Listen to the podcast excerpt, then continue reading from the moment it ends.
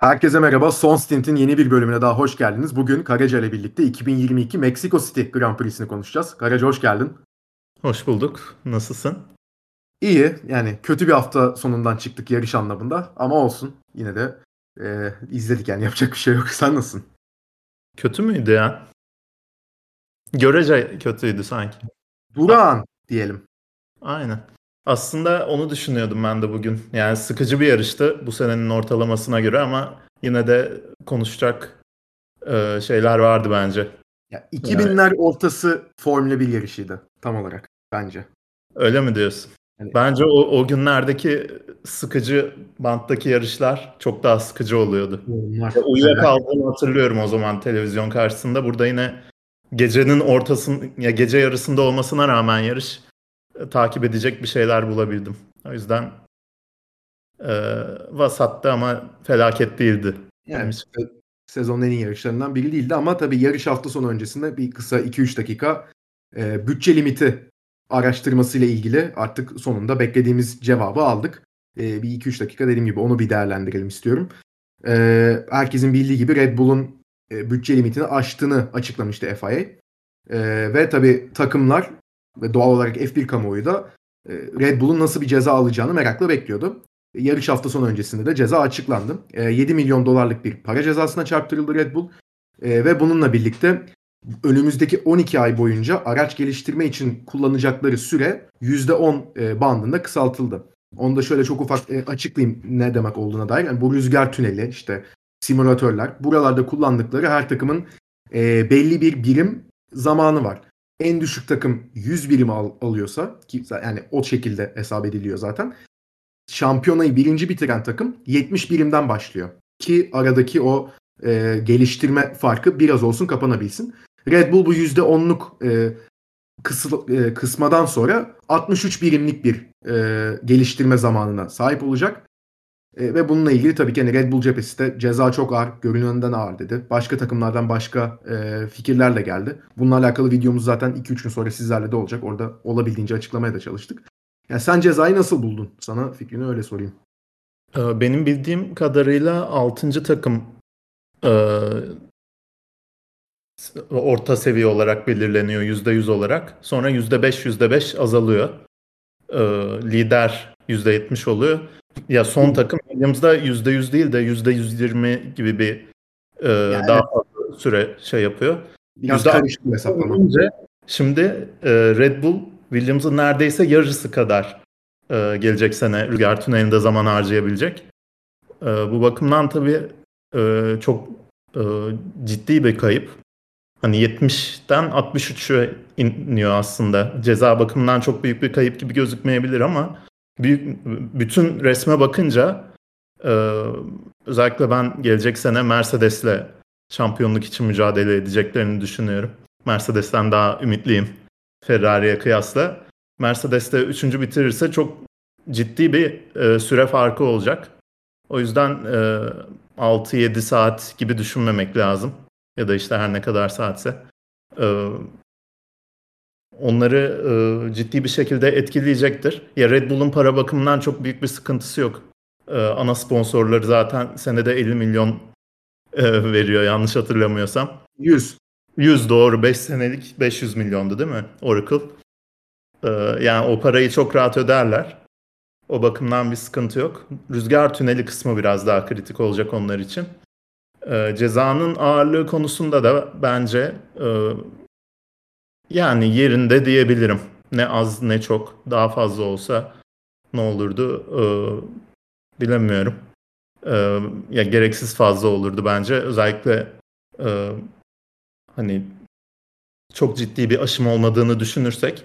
Tabii böyle bir ceza olunca daha fazla para harcadın diye para cezası geliyor.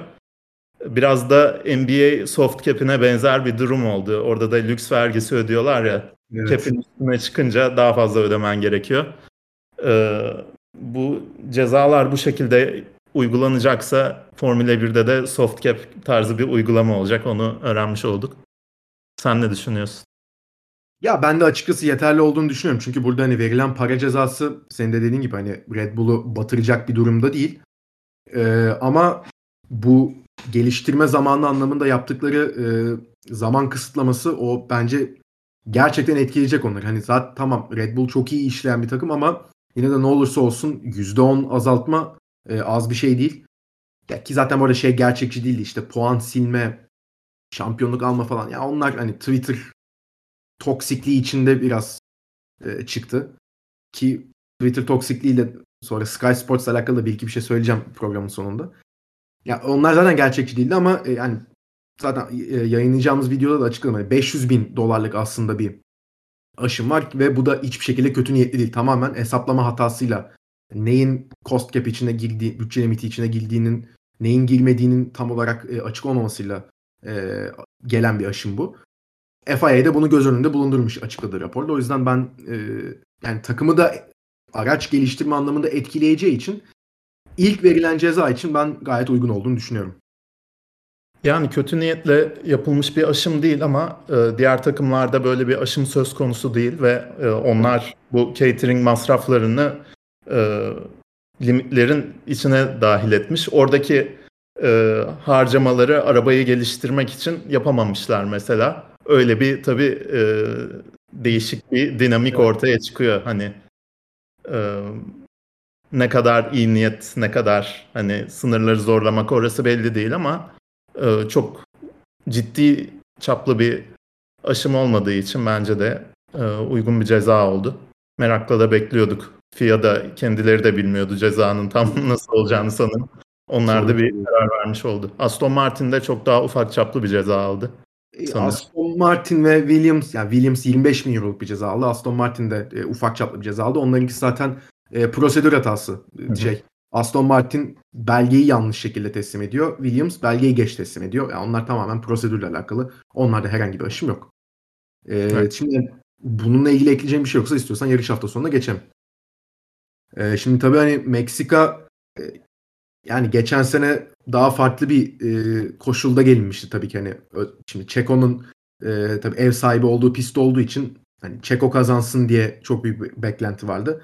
Geçen sene pek o yoktu hani Verstappen'le Hamilton tabii başa baş gittiği için.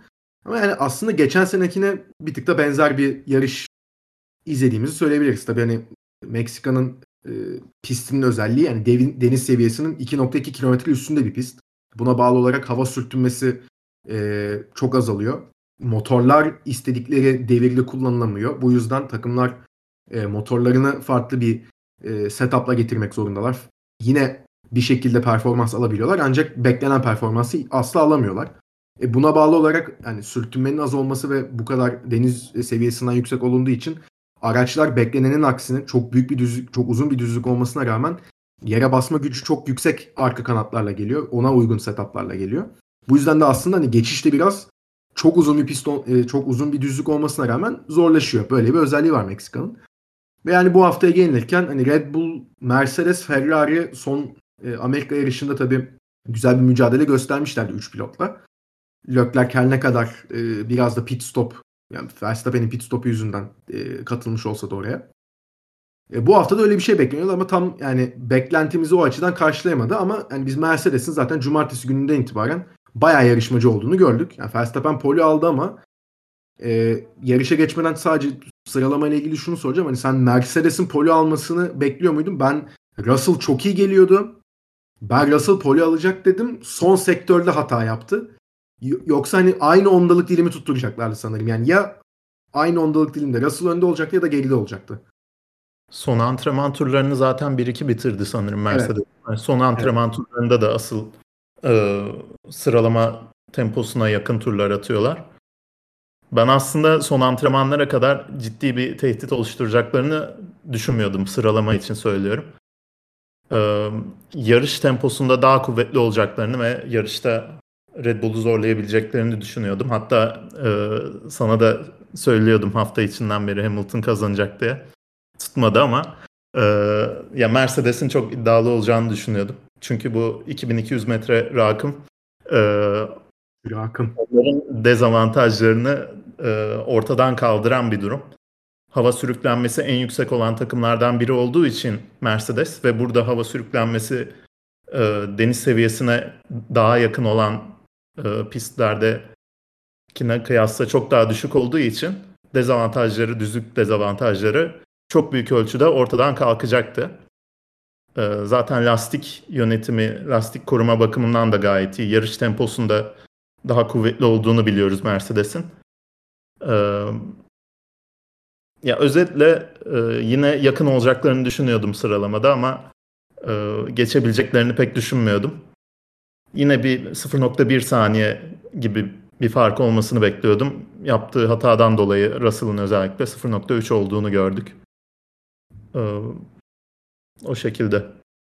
Ya bu arada hala bak 20. yarış bitti sezonun. Yani dediğin şeyler ölüm geçtiğimiz 5-6 sene Red Bull için geçerliydi. Onlar çok güçlüydü bu, bu pistte bu yüzden. Hala alışamadım ya. Sezon bitti. Aynen. Tam da o notu düşecektim. Hani Mercedes'in e, daha yakın olmasını e, çoğu kişi bekliyordu aslında. Çünkü önceki senelerde 2015'ten beri takvimde e, Meksika Grand Prix'si. 2015-16'da Mercedes aşırı derecede dominanttı. Onları saymıyorum ama 2017'den beri 2017, 18, 19'da Red Bull'un asıl aşil tendonu düzlük hızıydı ve burada hep kuvvetli performanslar gösteriyorlardı. Şimdi dengeler tamamen değişti. E, o yüzden çok beklenmedik bir durum değildi. Kesinlikle. Yani e, Çeko tabii e, sıralamalarda beklediği etki yaratamadı ki o da e, sorunlarla boğuşmuş. Yani dördüncü başladı. Ya aslında geçen senenin e, çok benzeri bir grid gördük. Sadece geçen sene Mercedesler 1-2, Red Bull'lar 3-4 başlamıştı. Bu sefer Verstappen birinci Perez dördüncü. Araya iki Mercedes aldılar. İlk viraj tabii e, 800 metre yaklaşık start finish e, düzlüğünden sonra geliyor. Hani orada biraz e, izleyiciler hani ben de dahil olmak üzere bir Verstappen fanı olarak hani biraz içim daralmıştı e, yarış öncesinde. Bir de yarış öncesini seyrettim. Bu otobüsle tur atarlarken Russell Max'e gidiyor işte ilk virajda ne olacağını bilemezsin diyor. Lando geliyor gülüyorlar falan. Dedim kesin çarpacak ve Hamilton buradan alacak yani yarışı. Verstappen ama tabii orada çok iyi kapadı. Hani ben beklemiyordum açıkçası ama o düzlük avantajını birazcık olsun kullanabildiğini gördük orada. Hı hı. Ve tabii hani iş e, yarışın başında zaten Red Bull'lar yumuşak lastikle Mercedesler orta hamurla e, geldiler. Başladılar. Ve hani işin stratejik anlamda e, takımların birbiriyle savaşması, savaşmaya gideceğini açıkçası biz gördük. Ama beklediğimiz şekilde görmedik. Şimdi şöyle Pirelli yarış öncesi yaptığı e, tahminlerle en hızlı stratejinin yumuşak lastikle başlayıp iki pit yapıp e, son iki stinti orta hamurla atmak olduğunu gösteriyordu. Alternatif strateji olarak da e, orta hamurla başlayıp sert hamurla bitirme. Tek pitlik bir şey gösteriyordu. Verilen dört tane strateji vardı. Diğer iki strateji de işte e, yumuşak, orta, yumuşak yine iki pit. En yavaş gösterilen strateji ise ortayla başlayıp yumuşağa geçip bitirmek. Şimdi biz tabii hani yarışın ilk kısmında e, Verstappen Hamilton'dan çok fazla kopamadı. E, böyle 1.8 işte 1.2, 1.5 hep o aralarda gitti fark. Hakeza Checo Perez de e, üçüncülüğe yükseldi. Russell dördüncülüğe düştükten sonra ilk virajda. Perez de bir Hamilton'a yaklaşır gibi oldu. Ondan sonrasında çok zaman kaybetmeye başladı ve Red Bull zaten ilk bitini e, Sergio Perez'le yaptı 23. turda. 25. turda da Max Verstappen geldi ve ikisi de e, orta hamuru taktılar. Sen Red Bull bu ilk piti yaptıklarında tamam bunlar ikinci pite gidiyor dedim mi? Açıkçası hala diyordum ama e, ya sonrasında izledikten sonra gittikçe o ihtimal düşmeye başladı. E, ve şu an hani bütün yarış olduktan sonra hani dönüp bakınca söylemek çok daha kolay tabii ama e, o kadar uzun süre kullanınca yumuşak lastikleri aslında tek pit stop yapmaya çalıştıkları çok net belli oluyor. Yorumcuların, spikerlerin çok büyük bir kısmı da Red Bull'un bir daha pite girmesini bekliyordu. Mercedes'te sürekli özellikle Bono'yu çok duyduk e, Hamilton'la konuşurken. Red Bull'un bir daha pit yapmasını bekliyoruz diye defalarca tekrar ettiler. E, ama o pit stop gelmedi bir türlü. E, ya Verstappen'in de temposu son 2-3 turda düşmeye başladı. 2,5 saniyeye evet. kadar arttı farkı. Sonra 1.5'a 1.2'ye kadar indi. Hatta son turda son sektörde o stadyum bölümünde ciddi zaman kaybetti. Hani bir tur daha... Yumuşak lastik mi diyorsun sen? Yumuşak lastikte diyorum evet. İlk, ilk, ilk Son stintte hiç e, zaten düşmedi temposu da. Onunla ilgili bir bilgi vereceğim zaten. Aynen ben de gördüm onu. Ee, ya tahmin edebiliyorum ne diyeceğini. Perez'in biraz daha erken gitmeye başladı lastikleri ilginç bir şekilde. Zaten iki tur daha erken pit yaptı. Ee, o aşamada hala herkes iki pit bekliyordu. Ee, ama orada yani Mercedes biraz açıkçası e, güvenli oynadı bence. Zaten orta hamur lastikle yarışa başlayarak e, bence bir asıl hatayı orada yaptılar. Onu soracaktım yani sence yani değiş Red Bull'un yaptığının tersini yapmak için mi yoksa hani onlar da e, yarış gidişatına göre mi ya biz tek pite dönelim dediler yoksa onlar hani iki medium kullanıp son stinti soft'la atarız diye mi düşünmüşlerdi? Bence onlar baştan beri e, ortadan serte geçeriz diye düşündüler. Red Bull'da iki pit yaparsa biz pist üstü pozisyonunu koruruz. Zaten lastik yönetimimiz iyi. E, çok da fazla yanımıza e, hani o bir ekstra pit stopu kapatacak kadar hızlı olamaz Red Bull diye düşündüler muhtemelen. Ama abi e, net bir şekilde üçüncü takımken, yani Red Bull bu kadar öndeyken bence startta pist üstü pozisyonuna almak için olabildiğince agresif davranmak gerekiyor. Ki hem Hamilton hem Russell gayet iyi start aldılar. Verstappen yumuşak lastikteyken ve Mercedesler orta hamur lastikteyken startta e, Verstappen'e denk şekilde start aldı iki Mercedes pilotu da. İkisi de yumuşak lastik takmış olsa o kadar uzun düzlükte hava koridorunun da etkisiyle muhtemelen ilk viraja gel, gelindiğinde liderliği alabilirdi. Ya Hamilton ya Russell. Bence Hamilton net alırdı. Hamilton çok iyi kalktı. İnanılmaz Hamilton, kalktı. Yani e, çifte hava koridorundan faydalanıyordu zaten. Geçen sene Max'in yaptığını yapardı Hamilton. Aynen öyle. Ya yani çok uzun e, start finish düzlüklü pistlerde de polden başlamak aslında e, hani avantajlı olmayan bir durum, dezavantajlı olan bir durum. E, Soçi pisti için de söylüyorduk bunu daha öncesinde. Üçüncü başlamak, ikinci başlamak daha e, avantajlı oluyor ve hani liderlik için daha fazla şans e, şansa sahip oluyorsun. Daha e, starttan bence bir numaralı hatayı yaptılar. Red Bull'un da o kadar uzun bir ilk stintte gittiğini gördükten sonra bence Mercedes'in e, iki araçla birden ilk bölümü e, uzatması gerekiyordu. Yani 40 tura kadar uzatması gerekiyordu. Bunu Çünkü... Russell teklif etti. Yani hiç Aynen. oralı olmadılar. İki yani ben şeyi anlamıyorum. Sen ne düşünüyorsun bu konuda onu da merak ediyorum. Yani iki araçla aynı şeyi denemek yani artık çünkü şöyle bir durum yok. Mesela bundan 3-4 sene öncesinde Mercedes yapılması gerekeni yapıyordu. Zaten Hamilton kazanıyordu. E, Bottas da podyum görüyordu zaten. İki, yani iki olamasa da üç oluyordu. En fazla Vettel giriyordu işte o zaman. Çok nadiren kimi giriyordu. Ondan sonra işte Verstappen ve Leclerc girmeye başladı yavaş yavaş oralara. Yani şu an öyle de bir durumda değiller. Yani her ne olursa olsun yarışmacı olsalar da Meksika'da Verstappen çok hani yarış temposu olarak Verstappen'in yanına şu an kimse yaklaşamıyor. O zaten çok belli oluyor her yarış. Bütün sezon belliydi. Ya en azından bir araçta farklı bir şey denemeleri ve biraz olsun risk almaları gerekmiyor muydu? Bence kesinlikle denemeleri gerekiyordu. Ee, bunu asıl bence Hamilton'la denemeleri gerekiyordu. Çünkü Hamilton'ın şansı çok daha yüksekti. Russell dördüncü sırada gidiyordu ve Hamilton'ın tarihi seviyede bir lastik yönetimi kabiliyeti var. Russell mesela 34. turda pit stop yaptığında son birkaç turda tempo kaybetmeye başlamıştı. Daha e, uzatamayacaktı orta hamurla o ilk stintini. Ama Hamilton bence 40'a kadar rahat giderdi ve e, yarışın son bölümünde yumuşak lastikle çok daha hızlı tur atabilirdi bence. E, ya Verstappen'den yalnızca 4 tur daha sonra pite girdi Hamilton ve yeni lastik avantajından hiçbir şekilde faydalanamadı. Zaten bir kat daha sert e, hamur lastiği takarak hani tempo anlamında da e, kendini e, bir adım geride bırakmış oldu Mercedes. E, yani e, çok daha agresif davranabilirlerdi bence. Yani tabii şey çok acayip ya o söylediğin hani Verstappen 46 tur orta hamurla gitti. Hamilton 42 tur sert hamurla gitti ve e, yanlış hatırlamıyorsam yarışın 42. 43. turuydu. Hamilton radyodan Bona'ya söyledi. Bu yanlış lastikteyiz biz diye. Yani bunu hakikaten ilk fark eden insan Hamilton oldu sanırım. Tüm dünyada. Yani Red Bull cephesi hariç. Tabii ki burada Red Bull stratejistlerini tebrik etmek gerekiyor. Yine Hannah Schmitz hani bunu hiç öngörülmeyen bir şey yaptılar çünkü. Hani aslında şu an baktığımız zaman evet e, çok göz önünde bir şeymiş.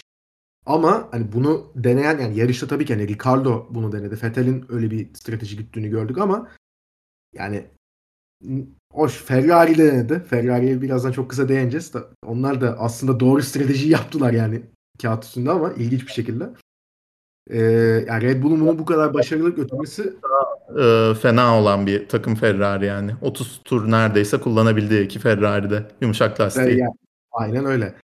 Ee, ama yani tabii burada hani her ne olursa olsun evet orta hamur gidebiliyormuş ama ya burada sürücülerin performansına da bence e, ufak bir şey söylemek lazım. Demin e, muhtemelen tahmin ettiğin şeyi şimdi söyleyeceğim. Verstappen pitten çıktıktan sonra ya ben ya her yarış hafta sonu e, kazanan pilotun o yarışki bütün radyosunu dinliyorum. YouTube'a zaten bunlar konuyor. Ya bu sene zaten 14. kez Verstappen dinlemiş oldum artık yani hani yapacak şey. Çok çok da konuşmuyorlar bu arada. Ama Verstappen'den e, şey isteniyor. Daha hızlı gidebilir ki yani çok daha rahat yani iki saniye daha fazla e, iki saniye daha hızlı turlar atabilecek bir konumda aslında Verstappen ama diyorlar ki 1.23 çok yavaş. 1.22'nin altı da bizim için çok hızlı. Lastikleri çünkü sona kadar götürmen gerekiyor. 1.22'lerde duracaksın bizim için diyorlar. Abi 26 26. turda pitten çıkıyor. Orada hani tabii 1.41 orada e, şey e, tur süresi. Onu geçiyorum. 65 ve 66. turlarda da 1.29'da 1.32. Çünkü o iki turda da sanal güvenlik aracı var.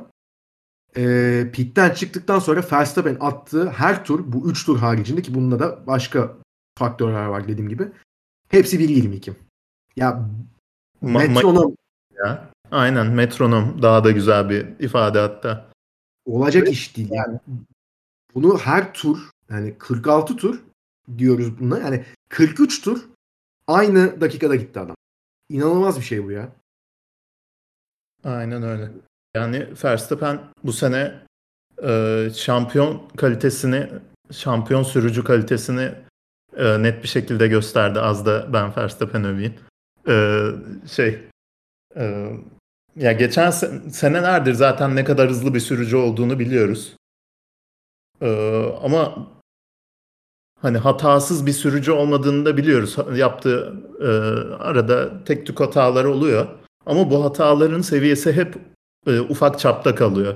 Ve yarış hafta sonunu e, hepten etkileyen bir şey asla olmuyor. Ar- arkasında güçlü ve istikrarlı bir takım olmasının da çok büyük bir etkisi var.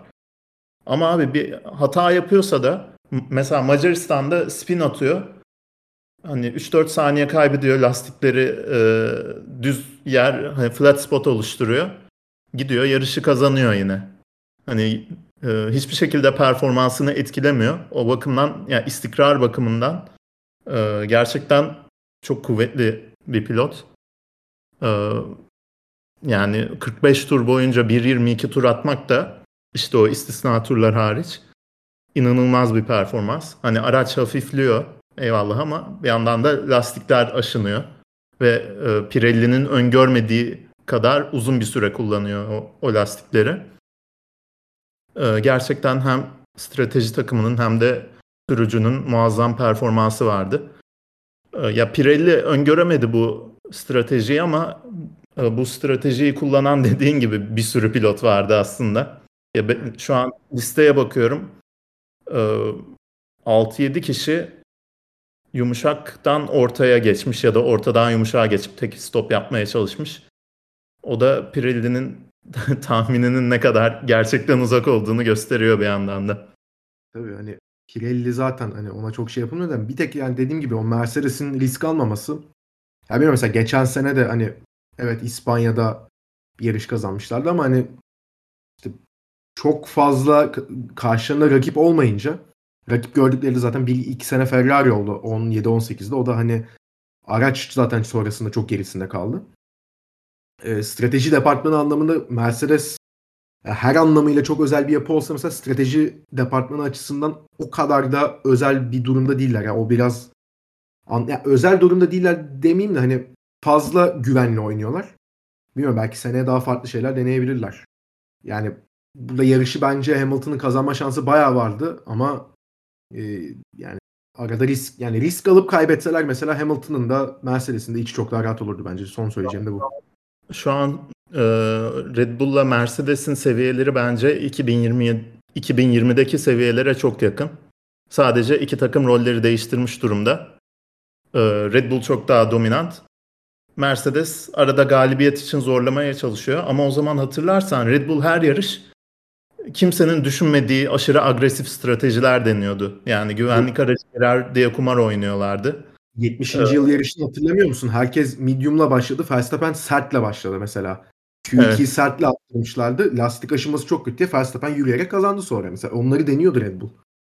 Aynen. Ya Mercedes burada da değişik bir şey denedi startta ama o değişik denedikleri şey biraz sadece değişik bir şey denemek için değişik bir şey denediler gibi oldu. Startta o liderliği alsalar ya startta ki startta o geçişi yapmak çok daha önemliydi yarışın kalanında olacaklar için. Orta hamur lastikle başlayarak hem daha kötü start aldılar hem de yarışın kalanındaki stratejileri bakımından kendilerini daha zor bir duruma soktular. Bir de şöyle bir şey de var. Yani yarışın sonunda daha hafiflemiş araçla 45 tur atmak yarışın başında ilk 45 tur atmaktan çok daha kolay. Kesinlikle tabii ki. Ee, o yüzden 45 mümkün olmazdı ama bir 38'e 40'a kadar gidebilseler ki onu yapan birkaç pilotu oldu. Ricardo sanırım 40. 40. turda pit yapıp e, yumuşak lastiği taktı. 44'te gelmiş. O da ilginç. 44'te. 44'te. E, yani son 30 turu yumuşak lastikle atabilirlerdi çok rahat bir şekilde bence. Hamilton da Verstappen pit'e girdikten hemen sonra aslında söyledi benim lastikler çok iyi bir durumda diye. Ama tabii geçen seneki e, ters psikoloji mesajlarından sonra takımı da kandırdı sanırım bu sefer Hamilton. Lastikler çok iyi derken pite alıyorlardı. Hani lastikler bitmek üzere demek oluyordu. Lastiklerim bitiyor dediğinde de 15 tur devam ediyordu sonrasında. O yüzden Verstappen kendi... ama hiç sökmüyor ya artık hiç. Yani yani arabalar o zaman görürüz tekrar. Ya arabalar yakınken de geçen sene pek bir şey değişmedi Hollanda'da falan. Bakalım tabii seneye umarım seneye bir, bir son bir Verstappen Hamilton görmek istiyorum ya. Russell'ın o seviyede daha olacağını düşünmüyorum ama seneye bir görürsek güzel olur bu, bakalım. Onu anladım ben. Yani Mercedes'i Mercedes'in e, geri dönmesini istiyorum ben. Öndeki savaş ortak olmasını istiyorum. Kesinlikle katılıyorum. Çok daha denk, çok daha rekabetçi bir savaş olabilir. Kesinlikle öyle. Şimdi sezonun hani ikinci yarısında resmen kaybolan bir Ferrari var. Bu hafta sonu hiç ortada yoklardı. Yani 5-6 bitirdiler ama hani öyle bir durum ki e, bu arada Sainz Leclerc'in önünde bitirdi. O da enteresan. Sainz hani önündeki Russell'dan e, 11 saniye geride bitirdi de Russell pite girdi sonda e, en, en hızlı tur atabilmek için. Ya aralarında aslında nereden bakarsak bir 36-37 saniye vardı. E, Leclerc Sainz'ın 10 saniye gerisindeydi ama esas tabi burada hani konuşulması gereken Carlos Sainz 1 dakika e, Leclerc de e, 1 dakika 8 saniye gerisinde bitirdi Verstappen'in. Ya bu şu demek yani bir 12-13 saniye daha olsa zaten tur bindirecekti Verstappen Leclerc'e. Yani sezonun nasıl başladığını, nasıl devam ettiğine baktığımız zaman gerçekten e, ilginç bir konu. Yani bunun motorla alakalı olduğu söylendi herhalde Ferrari açısından. Motoru anladığım kadarıyla kısık e, modda kullanmışlar. Yani onun haricinde bir şey duydun mu sen de ben de bilmiyorum çünkü yani yarışta gösterme bir, bir tane işte hatalı pit yaptı. Yani hatalı değil de lastiği tam takamadılar Sainz'ın. Bir de onu gösterdiler. Onun haricinde Ferrari görmedik zaten yarışta. Ya orada da 1-2 saniye kaybettiler. Çok ciddi bir kayıp evet. değil. Ferrari standartlarında özellikle. Ee, yani ilk stintte öndekilerin yalnızca 10 saniye falan gerisindeydi Ferrari'ler. Oradan sonra pit stoplardan da sonra bence artık e, hani 5-6 için kendileriyle hani baş başa kaldıklarını anladılar ve bence çok da zorlamayıp finish'e getirip hani 18 puanımızı alalım 5.lik ve 6.lıktan diye düşündüler. Çünkü bu bir dakikalık fark hiç bana inandırıcı gelmiyor.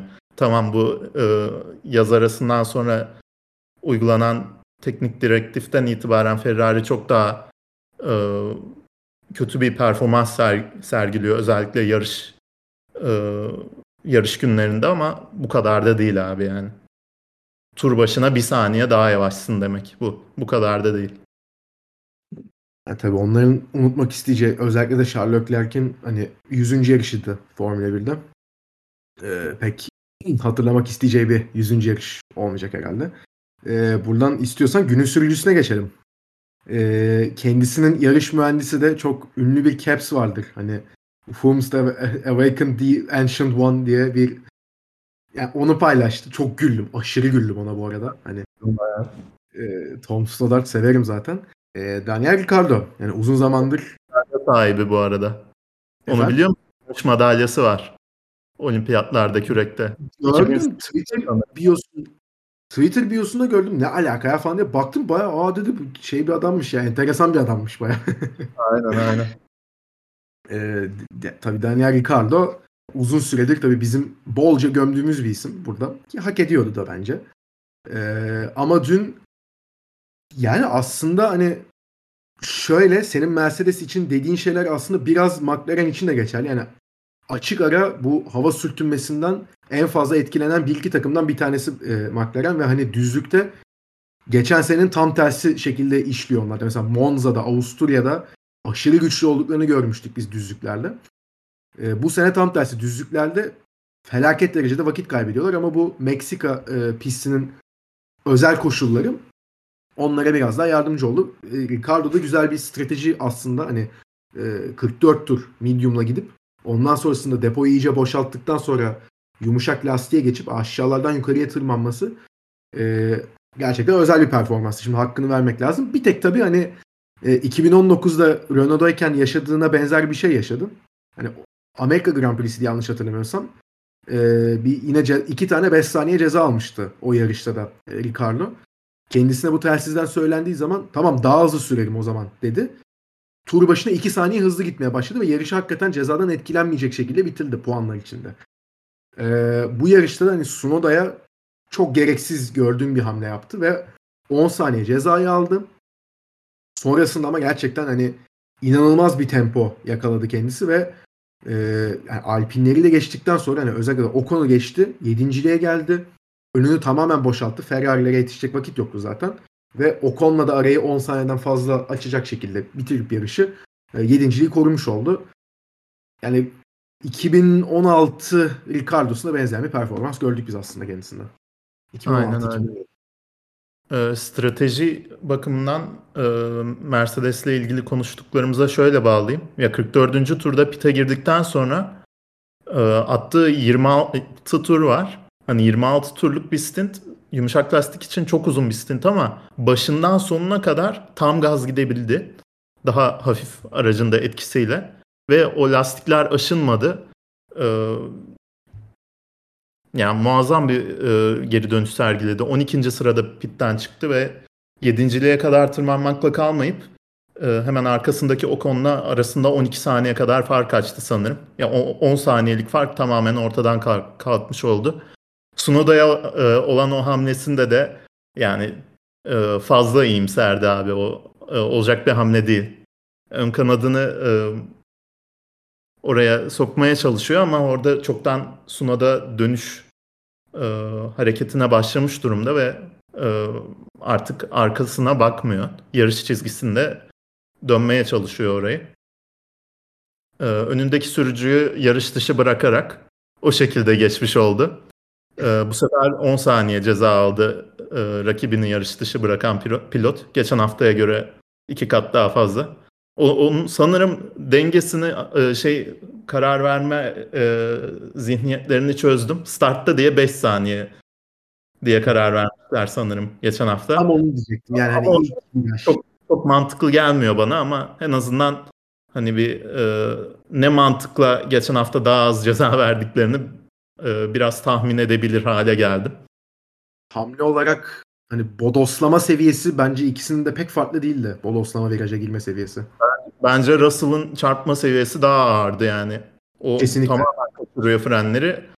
Ee, Ricardo da evet hani kazaya sebebiyet veriyor ama e, çok daha ufak çaplı bir kaza. Sadece e, ikisinde de rakipler yarış dışı kalmış oldu.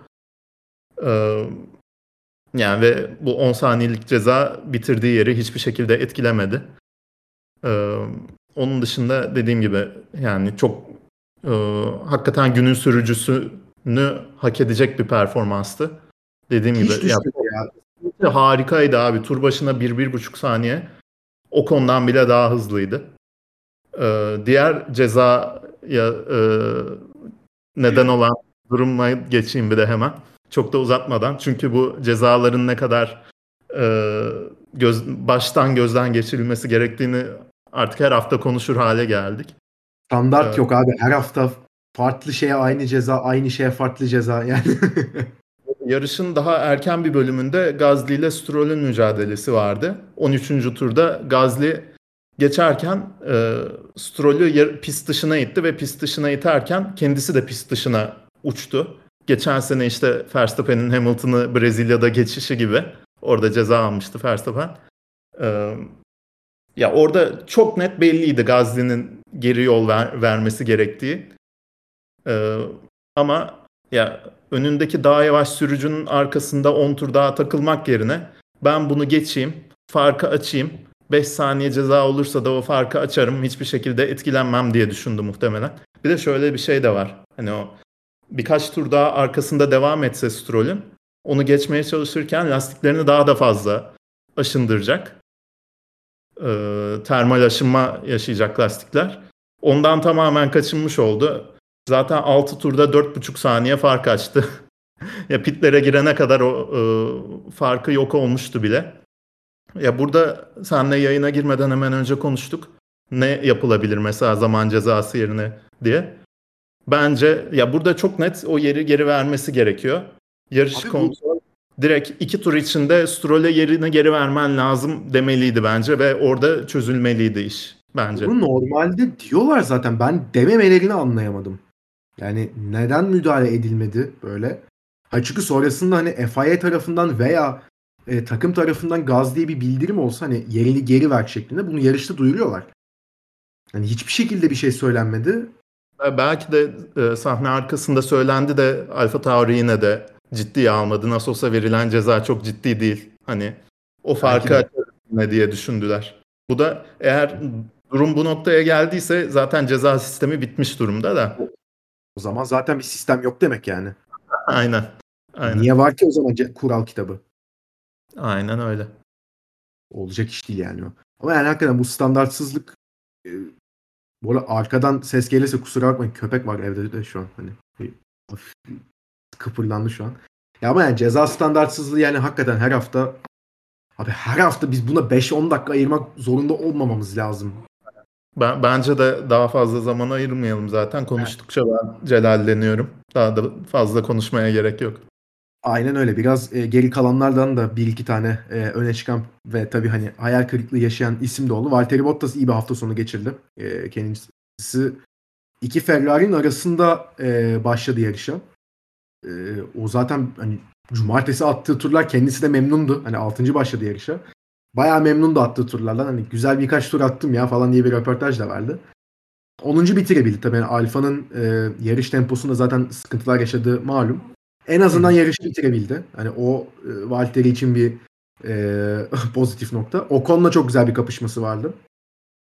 E, Ocon'un hamlesi bu arada hani ilk virajda dışarıdan geçti. Pek görmediğimiz bir şey.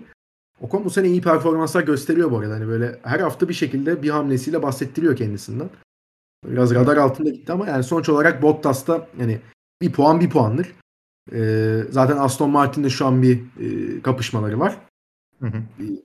Bir de tabii hani geçen haftadan e, Alonso hani yerini kaybetmişti.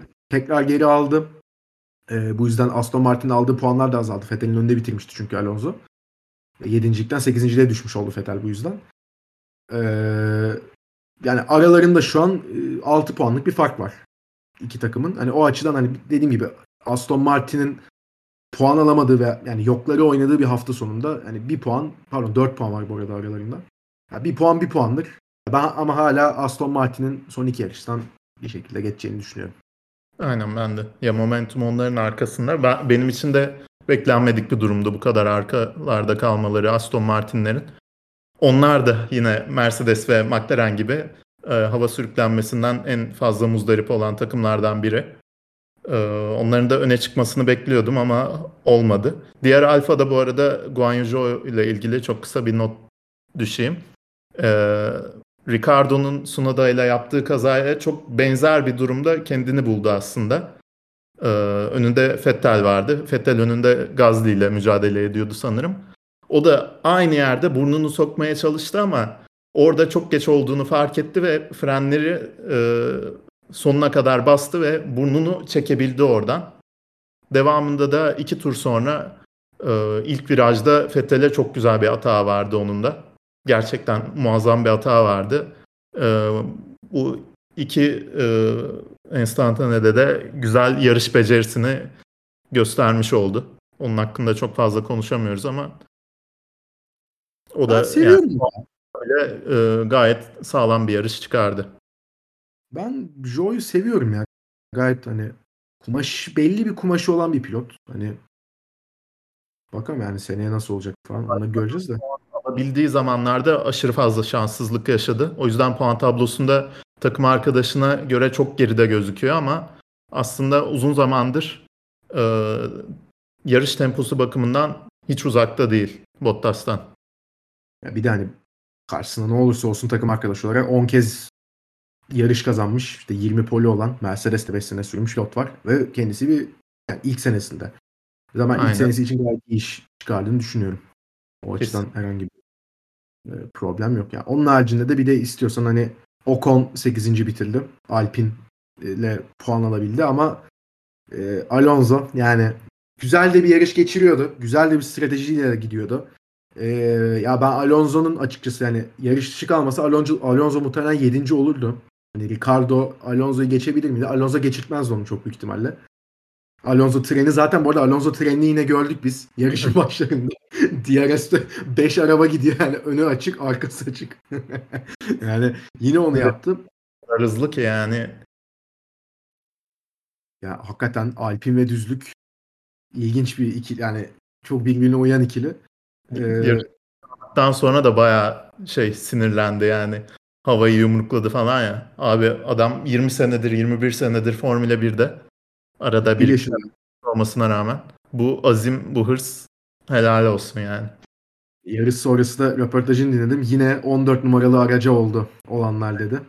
Evet. Kendisi de pek memnun değil ama yapacak. Ama işte bakalım yani sene umarım Aston Martin iyi bir araç çıkarır ve Alonso'yu hakikaten yine bu formunda görmeye devam ederiz. Çünkü ya abi yani iyi. Çok iyi pilot. Hakikaten çok iyi pilot yani. Dememe zaten ya, gerek yok orta sıralarda bile yaptıkları gerçekten çok e, aşırı derecede keyif veriyor. Gerçekten bir de öyle. verirken görebilsek muhteşem olur. Bakalım ola nasıl olacak onu da göreceğiz. Bir de yani tabii Alonso demişken yine Hamilton'la bir süt düştüler. Tövbe yarabbim yani. yani Alonso sıkılmış abi bu aralar bence. Ya evet yani. Ateş etmeye başladı. Bir de yani şimdi yaptığı açıklama Max'in kazandığı şampiyonluklar benim gözümde daha değerli. Sonra diyor ki sosyal medyada sözler çarpıtılıyor. Ya baba yani baba yapma ya. yani Hamilton sonra sabahın altısında fotoğraf atıyor falan. Yani komik ikililer. Bir de yani bu drama yaşandı. Bir de bununla beraber Red Bull Sky Sports draması yaşandı. Yani Ted Kravitz'i zaten sevmem. Çok ufak iki cümle bundan bahsedeceğim. Sonra yavaştan kaparız zaten. Ya şimdi okey İngiliz falan da yani adamın yaptığı işte programlar oluyor hep. İşte Race Notebook mu ne öyle bir şey. Ted's Notebook mu öyle bir şey işte ismi. Yani, diyor, yani sürekli Hamilton'ın elinden alınan şampiyonluk. Hamilton'ın elinden alınan şampiyonluk işte çalındı şu yani sürekli bunları diyor. Sonra diyor ki Verstappen zaten normal bir şekilde şampiyon olamıyor. E bu bütün sene devam ediyor. Geçen sene e, yani 2021 Christmas'ında Sky Sports çok e, tartışmalı bir şey yayınlamıştı. Reklam yayınlamıştı. Yani Hamilton'ın Verstappen'i bariyere attığı görüntüyü koymuşlardı. Hani Merry Christmas diye. Bu televizyonda yayınlanmıştı.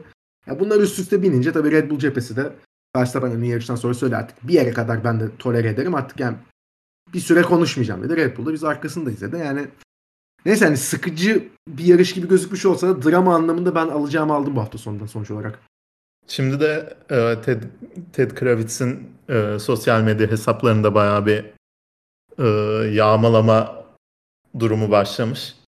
E, o, o da olmasa iyi aslında yani. Tamam hani yaptığında haksız da bulunduğu yani Formula 1'in en fazla etkiye sahip medya kanalında bunu demesi e, hoş bir durum değil gerçekten. Hani sen ben böyle geyik yapabiliriz ama e, onu demesi hoş değil ama bir orta noktada olmalı yani. Instagram yorumlarında Ted Kravitz'in bayağı nefret içeren mesajlar var. Buna da gerek yok bir yandan da. Palyaço emojilerini ben çok gördüm. Öyle yani. Yarış hakkında daha başka bir şey söylemeyeceksen artık yavaştan da kapatabiliriz. Bu arada Le, tabii hani en yakın rakibinden bile tur yedi neredeyse. Yani unuttum onu. Yani Latifi Albon'dan tur yedi zaten.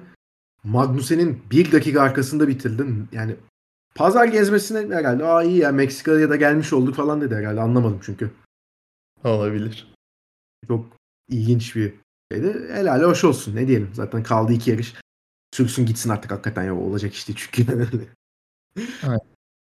Onun haricinde tabii Verstappen bu hafta sonu e, iki rekoru kırdı. Onu da belirtelim artık kapamadan önce. Bir sezonda en fazla yarış kazanan isim oldu 14 yarışta. Çok az sevindi. Ona şaşırdım. Hani görev tamamlandı dediler. Aa süper iş guys falan. Yine hep aynı şekilde zaten şey yapıyor. Bir de tabii hani bir sezonda en fazla puan alan isim de oldu. Hamilton'daydı o rekor. E, o rekoru da almış oldu. iki yarış kala. Önümüzdeki iki yarışta kazanırsa bu arada esas aslında önemli gibi gözüken hani bir sezonda en fazla yarış kazanma yüzdesini de almış olacak. Bakalım onu da göreceğiz. Başarabilecek mi? Bakalım 16 olursa tabii enteresan olacak. Diyelim istiyorsan böylelikle de kapatalım bölümü. Kapatalım. O zaman ağzına sağlık abi. Çok teşekkürler. Senin de ağzına sağlık. Ben teşekkür ederim.